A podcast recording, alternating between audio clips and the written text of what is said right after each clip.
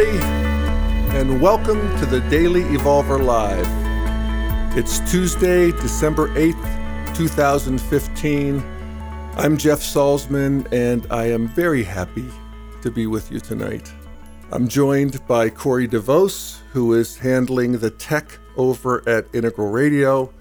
And here next to me is Brett Walker, who uh, just uh, did the little playlist before the show. And my goodness, that Carmen McRae song. I know. Isn't that something? Didn't that create a, a mood? Yeah. I mean, it's he was pulling some songs from a, a, show that we're putting together with Greg Thomas, who is a jazz uh, theorist, really, and uh, an integral theorist as well. And this is Carmen McRae. If you if you were listening a few minutes before, uh, at age seventy, you know, God bless her, she was 30 pounds overweight. She was in a sweatshirt. Her hair was pulled back. I mean, this is not the jazz babe of the 40s. And she's uh, singing in broad daylight at an outdoor festival in Japan. And oh, the transmission. So, anyway, thank you, Brett, for mm. that. Yeah. yeah. So, welcome. I really appreciate you being with us tonight. Uh, tonight, we're going to do what we normally do here at the Daily Evolver and try to look at the events of our time through an integral lens. And tonight we're going to focus on the shootings in California, the terrorist attack in San Bernardino last week, and how it has very predictably sparked a backlash in the American culture that is, you know, really happening right now. We're in day three or four of it. And, you know, the highlights are, of course, Donald Trump uh, has called for a halt to Muslims entering the country. Uh, there's a big controversy as to what the U.S. role should be in response, how we should fight back militarily, culturally, uh, even in cyberspace. And that was, uh, of course, uh, laid out in Obama's speech on Sunday night and the response to that. Uh, so I'm going to look at all of that tonight and do the best I can to bring an integral sensibility to the whole thing. I want to give a special thank you for those of you who are listening here in real time tonight on Tuesday night. It's really wonderful to feel you with me in our non local moment. If you are interested in participating in a discussion during the podcast, you can post your comments on Integral Radio's chat screen and Brett will be keeping an eye on it if there are questions or observations that you would like me to address. And I would encourage you to do that. Again, this is all happening in real time. And one of the opportunities of the Daily Evolver is that we can have a conversation. I don't have all the answers, but we can sort it out together. And so, if again, if you have some comments or questions, uh, please post them. Integral Radio is a feature of Integral Life which is the world's leading integral web portal and community. And I do encourage you to check it out, integrallife.com. You can be a member for 99 bucks a year, and it is well worth it. You can also find more of my stuff at dailyevolver.com. And we have a new website that we're sort of slowly publicizing because we're getting the kinks out. Uh, but please check it out and see what you think. And if there's any problems you run into, let us know. All right. So let's take a look. Brett, you know what we need is a sound effect about how we implement the integral lens. Really? What did you have in like mind? Like a creaky machine or something that, you know, where I'm turning the dial or something anyway. I don't know. Right. We'll work on that. Kind of like or like those Google Cardboard things they say. Yeah, exactly. Suddenly you're going to look through this little device and see the world very differently. I, well, since you mentioned it, I have to say I bought five Google cardboards for Christmas presents. They're amazing. They're you know less than ten bucks. I got one free by being a subscriber to the New York Times, and it sat in my counter for several weeks before I finally was bored one day and put it together. And oh my goodness gracious, it was a taste of what is to come in terms of communication and entertainment. So, yeah, check it out. Cool. Yeah. All right, so let's do then turn our attention to this San Bernardino attack. And, you know, it's a new thing. And we human beings are very programmed to pay attention to what's new, particularly if it's negative. I mean, that's a, a, evolutionary bias that we have that is very useful and productive and adaptive And so let's look. This is really the first bona fide terror attack with the fingerprints of ISIS on American soil.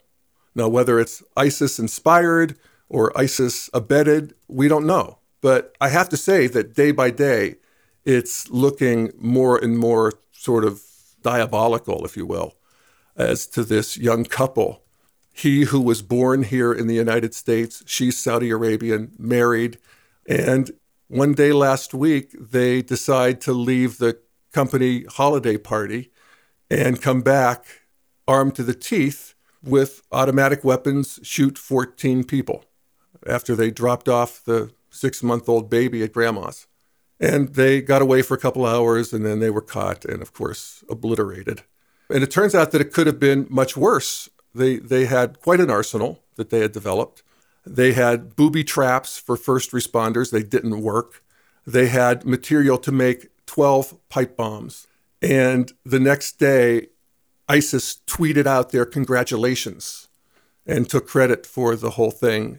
And it's the fog of war in a way. We, we really don't know. There's all kinds of conflicting stories and rumors. And every day the FBI comes out with something new. And I was talking to my friend Maria about it, and we both just sort of ended up in that space that you know I think a lot of us end up with with these kinds of things, and it's like, oh, what a mess! Which, of course, it is. What a fucking mess! And, you know, it's discouraging and it, it feels hopeless that this can happen here in the United States. And, you know, it's at this point that I have to say, I am so happy to have an evolutionary view. One that says that, yes, this is a mess. This is the current mess in a world where there's one mess after the other. And a world in which there's no mess free option. So there's always a mess. One of the things that um, is sort of a little hobby I have is to go back and look randomly at the front page of the New York Times throughout history. And there's always some war or consternation or some sort of killing or tragedy that's going on. And this is one of them. And what we can see from an integral perspective is that historically, this mess is less lethal than most, which is not to say that it wasn't 100% lethal to the 14 people who died in this attack, but which is to say that's what, what's worse than 14 people is 15 people, or 1,500 people, or 1,000 people, which the latter of which would have been a good, a good day in World War II. But again, which is not to say that this is not a mess and that has to be addressed, but to simply put it in some perspective. Now, addressing this is the chief job of our national leaders, chief of whom is the President of the United States. And we'll talk about Obama's response.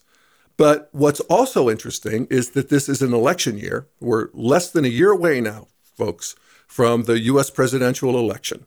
And of course, all of the people who want to be president have to weigh in on this. And most of them are Republicans. And let's just take a look at the range of responses that we see to this attack. So, on the far right, we have, of course, Donald Trump. He is bound and determined that there's nobody going to get to the right of him on anything that has to do with uh, immigration and uh, national security and basically ethnocentrism in general. And yesterday he put out a statement. Uh, many of you, I'm sure, are aware of it. Uh, and I want to get it exact, so I'm going to read the first sentence. And it's New York, New York, December 7th, 2015. Donald J. Trump is calling for a total and complete shutdown of Muslims entering the United States until our country's representatives can figure out what is going on. I don't even kind of know what that means, especially the part our country's representatives figure out what's going on. It's uh, hilarious in, in, a sense, but it has set the bar uh, for what everybody has to respond to. And of course, one of the interesting things is that to a person, all of the Republican representatives, all of the uh, uh, fellow candidates for the nomination have rejected that. Uh, the mildest, I think, was Ted Cruz, who said simply, I do not agree. But he was roundly rejected by Jeb Bush, who said he's deranged, Lindsey Graham, who said he's a race baiting, xenophobic, religious bigot. Uh, Paul Ryan, who's the new Speaker of the House, said, This is not what the party stands for, the Republican Party, and it's not what this country stands for. And even liberals, listen up, Dick Cheney criticized Trump and this statement for being un American. As he said, it goes against everything we stand for and believe in. And that's a really interesting statement and one that I think that integral theory helps us to understand. Uh, in terms of the American ideal, for sure, it's true. Trump's policy is counter to our founding values of equality and freedom, as stated in the Declaration of Independence, as stated in the Constitution, until we remember that, of course, the Declaration of Independence and the Constitution were written by m- many of the men who wrote it, all men, owned slaves. And from there, it just continues. American history is replete with discrimination based on all kinds of things. There was the Alien and Sedition Act of 1798, the Chinese Exclusion Act of 1882, which outlawed all Chinese immigration, the Immigration Act of 1917, which barred homosexuals, epileptics, and a whole bunch of other undesirables. And of course, not to mention the internment of American citizens of Japanese descent in 1942 by the liberal icon uh, Franklin Delano Roosevelt.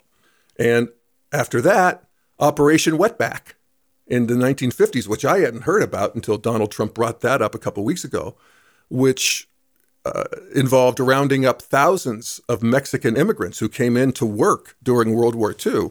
And after World War II, they were rounded up and dropped unceremoniously on the other side of the border, where many of them died of starvation and heat and thirst. And so, you know, American history has a, a lot of examples of discrimination based on all sorts of things. But what we can see is that all of these happened in an America that was existing with a center of gravity that was traditional, or the amber altitude, if you're looking at our altitudes of development chart. Since then, the United States has evolved into a center of gravity modern country, or the orange altitude. And like all modern countries around the globe, you know, most of the countries in Western Europe, Canada, Australia, Japan, South Korea, most South American countries. It's a moving target, and you know, you can argue one way or the other. But as countries become more and more fully modern in both the exteriors in terms of their modern technology, but also in terms of their interiors, this is where the quadrants come in handy, their interior consciousness, their cultural sensibility however imperfectly implemented, there is a commitment that comes online naturally. It's part of the evolution of consciousness that all faiths and races are to be accorded basic human rights. So, what we realize is that Trump's statement is not so much un American as it is unmodern. It's anti American as America is in modern times, and it's uh, unmodern for all other countries who are at that stage of development. So, what's interesting is that we can sort of harumph at Trump for saying this, but at the same time, I think we need to stop and notice, at least, if not celebrate, that every other candidate, even in the Republican Party, has rejected this point of view. Now, that's not to say that Trump isn't evolutionarily potent. I think he actually is. He's the voice of a significant sliver of the American, particularly voting population, 20% or so, I'd say. These are people who are traditionalists. They are amber altitude and even early amber altitude in a lot of cases, which means that they're fundamentally nation centric and even ethnocentric. And that is a predictable and to be expected characteristic of that stage of development. There's a reflexive antipathy towards people who are not of our tribe at that stage. We think that our God is better than the other guy's God. We think that our country is a better country than the other guy's country, and, and our culture is better than the other culture. And these people feel unseen and unheard. They're, they're majority not college educated. Um, they're you know basically culturally backward. I mean, I don't know how else to say it. And they, but there's a lot of them. They feel caricatured by green postmodern culture. They think makes fun of them and doesn't understand them.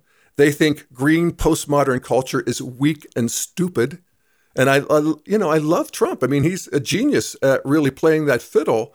Uh, and his big theme is crippled America, make America great again. America is in the thrall. American is gov- America is currently governed by people who are, and these are his words, weak and stupid. And that is the view of the traditionalists. Uh, now, these traditionalists have to toe a modernist line when they're at work. They have to be politically correct um, in the public sphere. Everybody's equal. And if they don't sort of toe that line, they're ostracized or worse, sued. And they're sued by the government or, you know, some some uh, representative of the government that the government is the enforcer. Their kids go to school where liberal values rule the day. They have to compete with people who get affirmative action. They see a world that is slipping away. But in their own families, at their own kitchen tables, among their own friends, churchgoers, among the people they trust, they're damn sick and tired of it. And this is a, a statement that they really respond to. Uh, they want to take their country back and they want to make her great again. I mean, can you feel that a little bit? Don't you want to take America back to where she was great again? Of course, for most of us, we realize that while there is sort of an emotional response to that statement, that when we think about it, we realize that there was never such a time. But for those people who do think that, Donald Trump is their unambiguous champion. And, and this is the good news for us evolutionaries, he will lead them to abject defeat. There's no way I've said this before, and I'm, I'm like, there's part of me hope that's like praying I'm right that Donald Trump will not be elected president, and I don't think there's even much of a chance that he'll get the Republican nomination. I don't think there's any chance here. Let me say that unequivocally. Um, currently, he has you know 25 to 30 percent of the support from the Republican Party, and that means that, of course, 75 or 70 percent somewhere between 70 and 75% of Republicans don't want Donald Trump to be president. They want something, somebody other than Donald Trump. And there are, I think, currently 12 other candidates.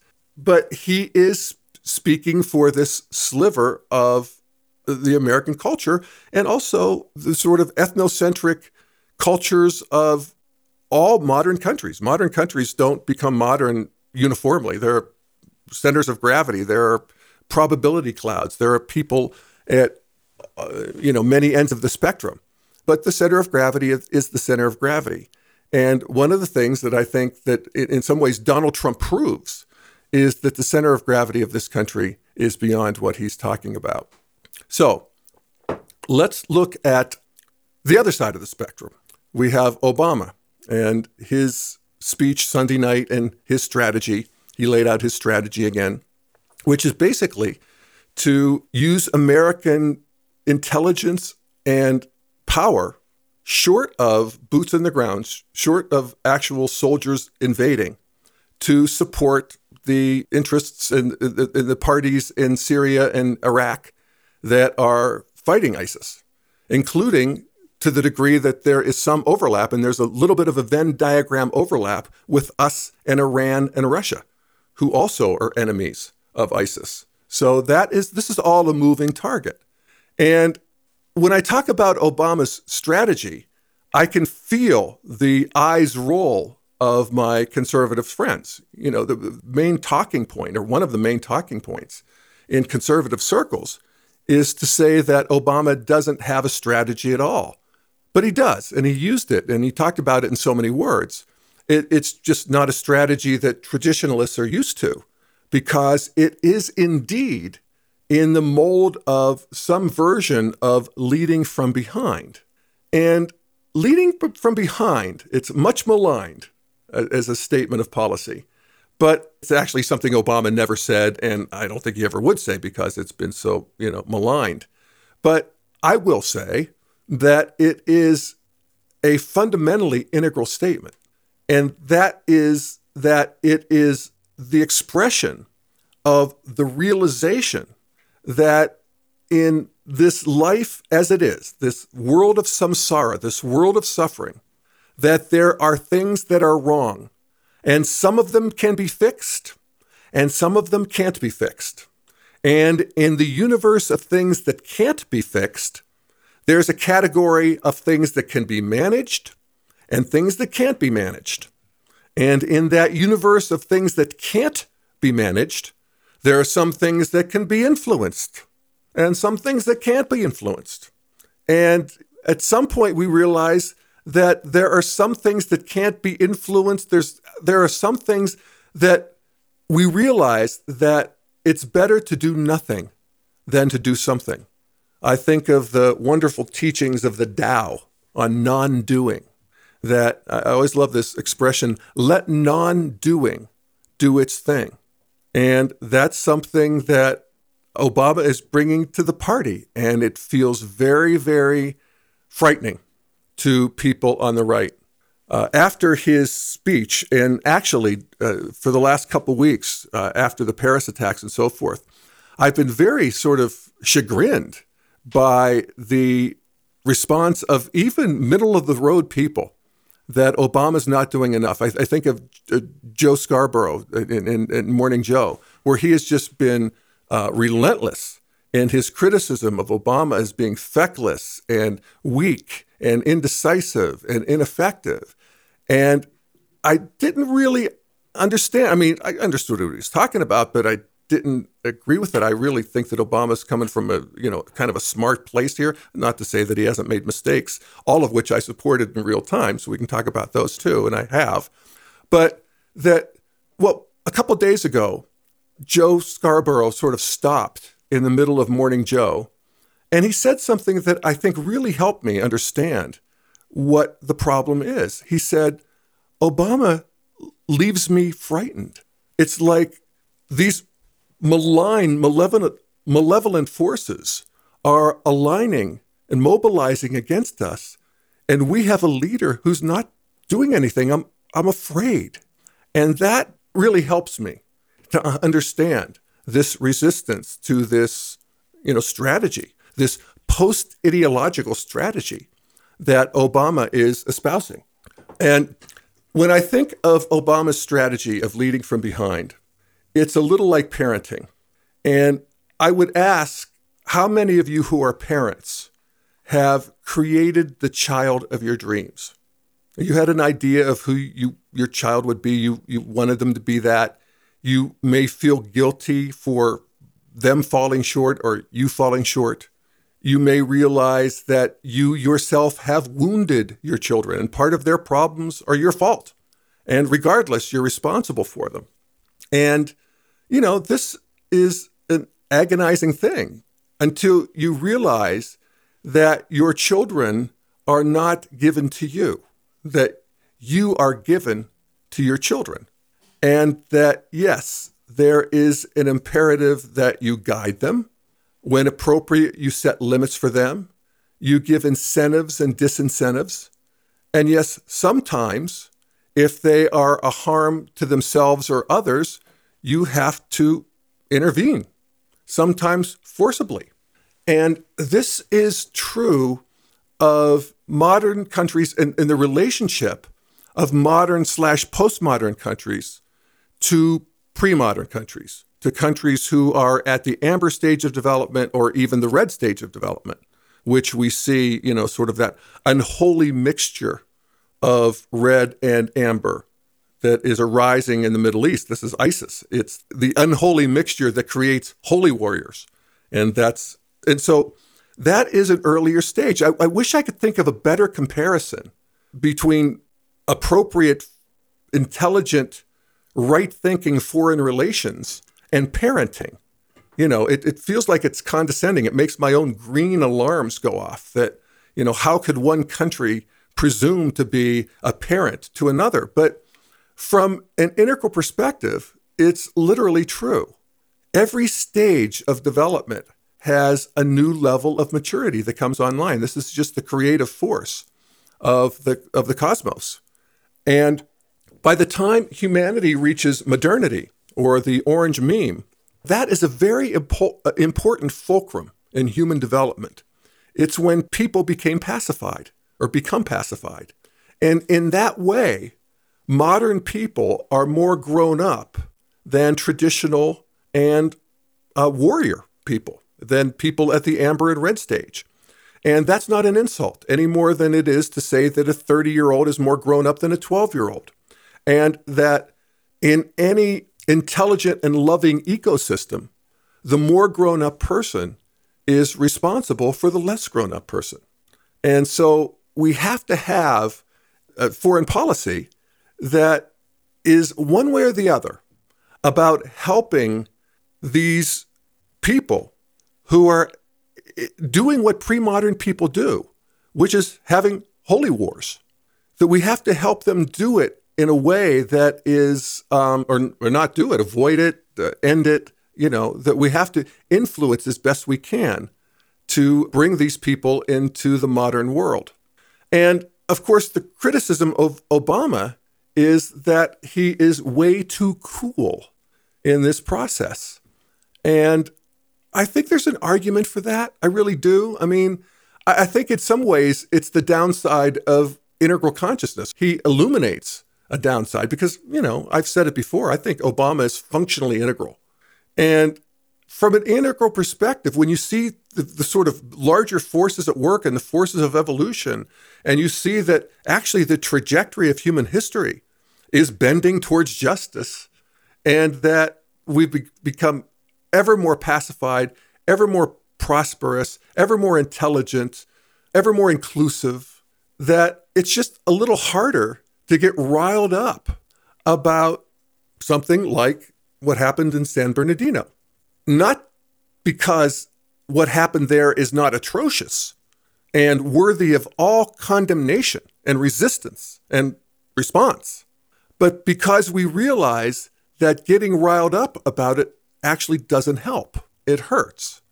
And it's a bit of a problem. And sometimes I think that for those of you who are Enneagram enthusiasts, uh, you know, people think that Obama is a nine, he's a one. I'm not sure he's not a five like me, you know. and you know, it, it it's not that we fives don't want emotional intimacy with other people. We do. We just don't want to have to be there when it happens. And, you know, with all uh, apologies to Woody Allen's better joke, I think there's some truth to that. So we're a little little cool on the emotional scale. And people sometimes don't trust that we care as much as they do.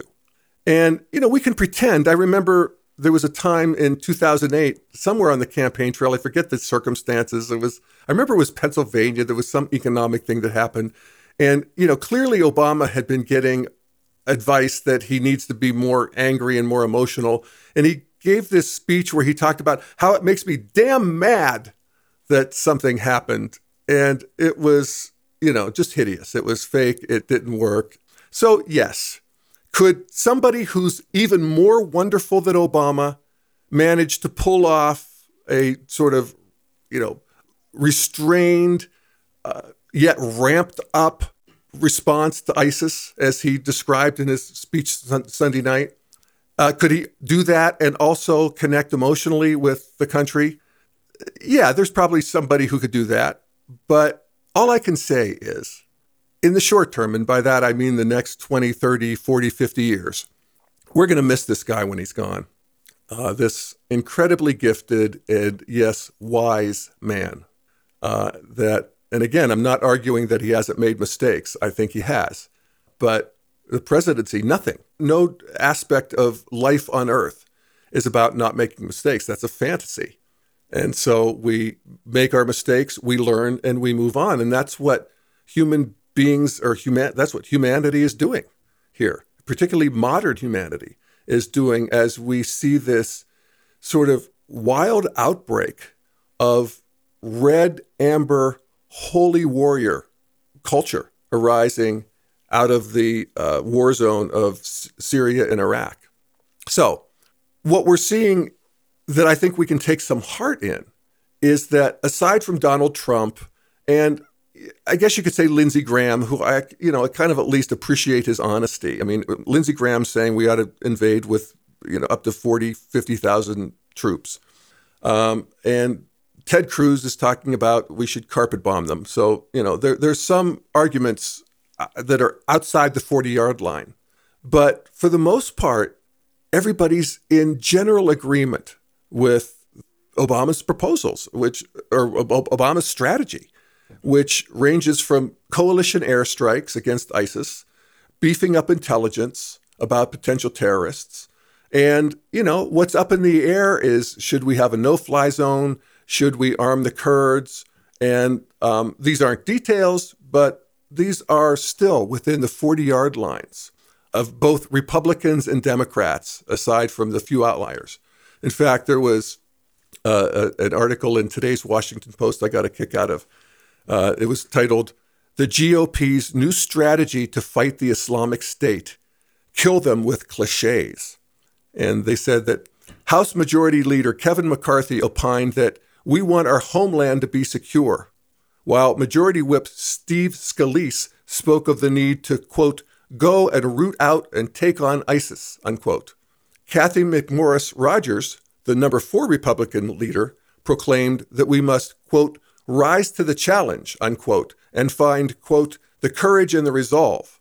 And Representative Lynn Jenkins of Kansas announced that we must, quote, stand shoulder to shoulder with France and our allies and show a path forward as we fight for a safer world for our kids to grow up in. You know, that's all in the same territory. None of them, aside from the few outliers that I mentioned, are arguing for boots on the ground.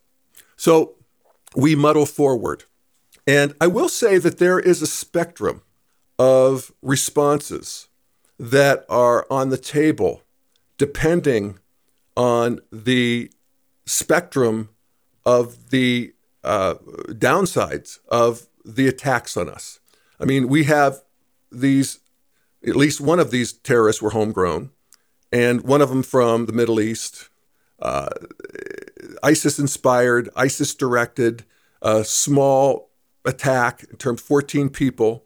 If there's a larger attack, there will be a larger response. If there is a chemical or nuclear attack, there will be a huge response.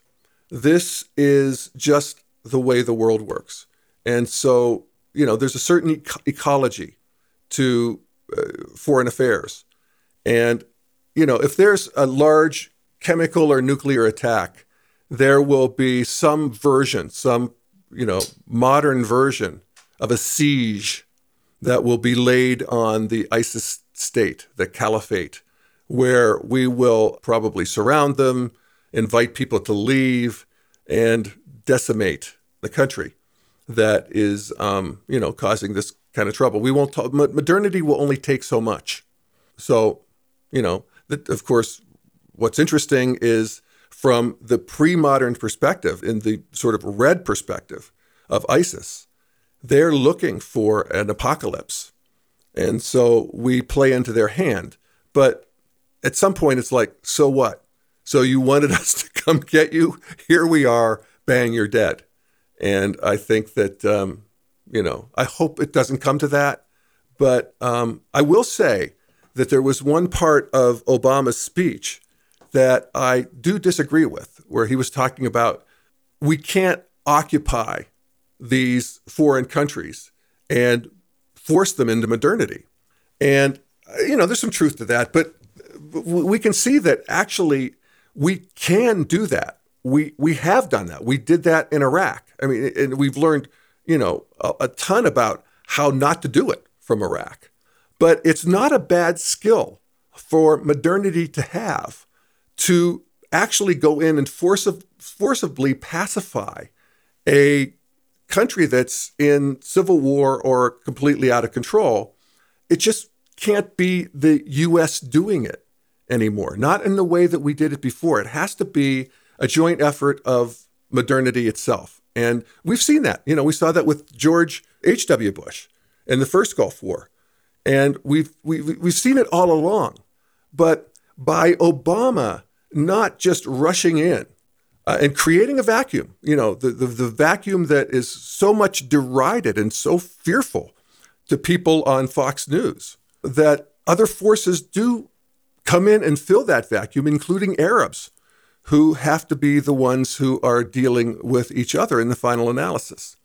Now, the other piece of the puzzle is, um, and this is something that I've wondered about this whole time, and finally people are talking about it. I guess they probably were all along, but it never really got to the mainstream media, at least it not got my attention.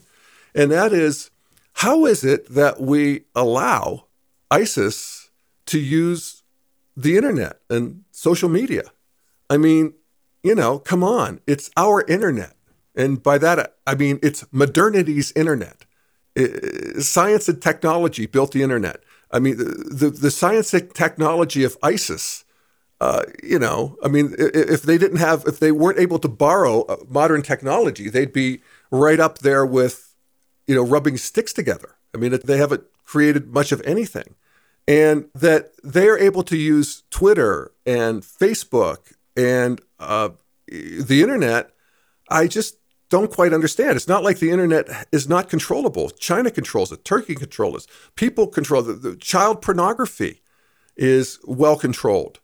And finally, I hear Obama talked about it, and Hillary Clinton talked about it. That you know there are really, in a sense, two territories on which we're fighting this war. One is the territory on the ground, which is where we have people and bombs and no-fly zones and soldiers and all of that stuff. But there's also a virtual territory. And this is created in the internet. That, that territory is real. It's an, an interior territory that, from an integral perspective, represents the left hand quadrants. And that that territory cannot be succeeded to the uh, enemy. And so we're seeing, and I, I saw a, a, good long article today in the New York Times about how um, we can uh, work government can work with the, the private enterprise, uh, the, the, you know Facebook and Google and and and Twitter and so forth to control this, and that we're just really in the first throes of making that happen. Now, there's always that polarity between security and freedom, uh, between security and privacy. But when those two come into conflict, and people feel afraid, they're going to naturally go to security. I mean, people are ultimately very, you know, we have our ideologies, we have our constitutions, we have our, you know, declarations, we have all of our laws, and and we also have common sense. And as Oliver Wendell Holmes said, the great Supreme Court justice said, the Constitution is not a suicide pact. And when necessary, we will, you know, uh, adjust things. And we've seen that in, in, in past history. And, um, and I actually don't think that there's a problem in terms of the Constitution because the social media is owned and managed by private companies. And of course, there'll be pressure on them, and, and they've resisted it. But um, people get used to the surveillance state because, and, and actually get comfortable with it because one of the other things we realize is that when cultures become modern, the government, the people in charge, are no longer invested in controlling the population. You know, oppressing the population is no longer part of the agenda. And so we can actually trust that. We can trust that um, government can be in our business and in a way that is really looking to protect us and not oppress us. So we'll see how that goes. All right. God, I've been blabbing for 53 minutes, huh? We're having a good chat on the uh, page too. Oh, cool. Let me see. You're talking about the um, the liberal response, or one of the liberal responses, and actually Obama emphasized this a lot, which is gun control. And uh, as Corey writes, the problem is we have a number of systemic issues with violence, all of which overlap with our overall gun problem, and none of which can be really conflated with the others. One is mental illness, two, police abuse, three, Islamic terrorism, four, domestic terrorism, five, school shootings, six, black on black violence. And liberals think they can fix all of these with gun control, which I think is naive. And conservatives, conservatives think we needn't bother fixing any one of them until we fix them all, which is suicidal. And, you know, I think there's a lot of intelligence to that. And of course, there's a lot to talk about in there when we talk about police abuse and, you know, black and black violence and all of that sort of thing. But the horse is, is out of the barn here. We now have as many guns in America as we have people, somewhere over 300 million of each. And there's not going to be a confiscation. It's actually astonishing how little gun violence we have considering the number of guns. And a lot of gun violence that we have in America is actually suicides. But even with the mass shootings that we've seen in uh, the, the, the, kindergarten, in where was it, in, in New England, in, in Connecticut, and in Columbine, and the, the theater shootings, and what we just saw, uh, gun violence is actually something around half of what it was in 1990. So we have two things happening. One is with all these extra guns, we actually have less gun violence, and we have a acceleration of these high-profile, um, politically motivated attacks or you know not even politically motivated in the case of the kindergarten shooting i mean it was just a nut god bless all of us you know i mean that was just such a heartbreaking thing so getting rid of i mean can we work around the edges with assault weapons and uh, you know these armor piercing bullets and gun shows yes uh, but are we going to take guns away it's not going to happen, and I'm not sure it's even necessary. Okay, well, let's just wind that up for now. This is going to be the last of the live shows for the season, and we're going to go into the holiday now. Actually, next Tuesday night is the Republican debate, so we should all listen to that. Uh, that's on the 15th. But we'll be back with another live Daily Evolver show on January 5th, Tuesday night, January 5th, where we'll continue to look at the ever unfolding state of affairs in this world, in this world of samsara.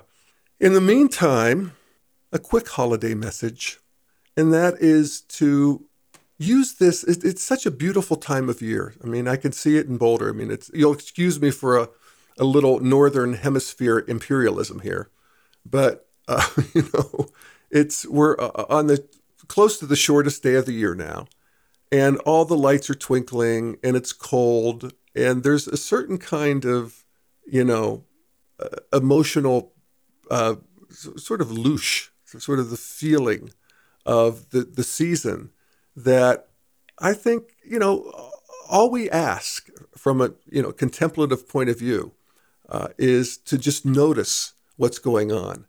And to notice that this time of year is really about whether it's Christmas or the solstice or whatever it is, it's about renewal and it's about enchantment and it's about the birth of the baby. And about renewal. And so, as a practice, it is a time for me, and this is why I'm looking forward to really quieting down a bit for the next few weeks, a time to recognize that life is enchanted that we are living in a world where every moment is an opportunity for new creativity, for a new expression of who we are. And this is true since the first millisecond of the Big Bang, which is a creative act.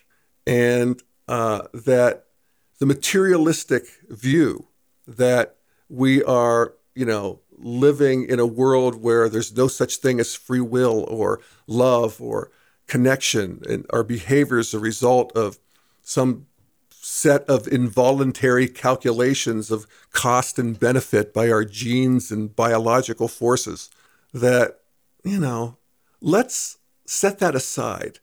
And just as a thought experiment and a heart experiment, assume that we are living in a world where there is a loving intelligence that kicked it off and continues to take us to ever new unfoldings of goodness, truth, and beauty. And that while we are living our lives, that we are also being lived by life. Just a thought for a practice as we move into this beautiful season devoted to love and renewal. Hi, Jeff. I just wanted to say I just seen your new uh, web page and I really, really like it. Hey, Jeff, Mark Evans here. On a recent podcast, you were talking about it being hard for Buddhists to believe in a loving God. My personality type is Buddhist. It was easy for me to follow Ken Wilber. But back in Tennessee, all the Buddhist groups were New Age, but there were these people running contemplative outreach centering prayer groups and they were the best non-dual, not exactly integral practice groups in Knoxville. And I met with them for about five years. And I went into it with that cold belief in no love out there. But after five years of regular centering prayer, I started to have a God that I loved that loved me. What a surprise. This is JP calling from Finland. I just wanted to let you know that uh, yesterday was a big publishing event, at least for us. We published a theme issue on airdrop thinking uh, on this uh, journal called Approaching Religion. So it's a peer-reviewed journal. The theme issue is called Systems Thinking, Spirituality and Wisdom, Perspectives on Ken Wilber. So I just thought I'd, I'd let you know uh, what we're up to here in Finland. So the integral is creeping slowly into the academia. I'm, I'm very pleased. Hi, Jeff. This is Frank from Germany, Berlin. I'm very grateful for what you're doing. And you're always also training my perspective range on uh, an integral view on what is happening in the world. This is really enriching my daily life. And when I was listening to your uh, show on the 21st of November, that Saturday, on the uh, Holy War on Modernity, I was fascinated by the viewpoint that you took and the numbers you've been telling were not true. Germany is not taking 100,000 refugees, it's taking this year 1.5 million refugees. We are taking the risk that some of those jihadists will be coming into the country. Yes, and the question is if a society that is awake cannot really rationalize this also, that how probable is it that I will be hit by terrorists? Probably more, more probable than, than winning in the lottery. It would be in proportion three and a half times of 1.5 million that US would be taking then. That this is like 6 million, which is stunning.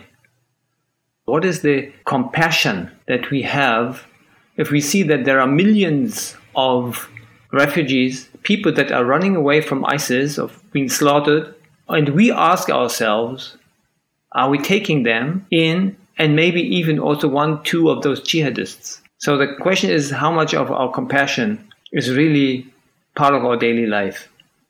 And uh, taking terror into into US, being afraid uh, when taking ten thousands in, then I'm asking myself, what is with all those terror that you are having every day, like 100 uh, uh, attacks of your own people in your schools, in your malls, that is taking place every third day? So this terror is there. It seems to be a blind spot. All right, folks. Well, that's it for the Daily Evolver Live tonight. Uh, again, we'll see you on Tuesday, January 5th We will be posting regularly on the site dailyevolver.com, and Integral Life is still uh, will still be happening through the holiday. So uh, check in on all of that and uh, keep it integral, and have a great, great uh, holiday season. We will see you in the new year. This is Jeff Salzman signing off.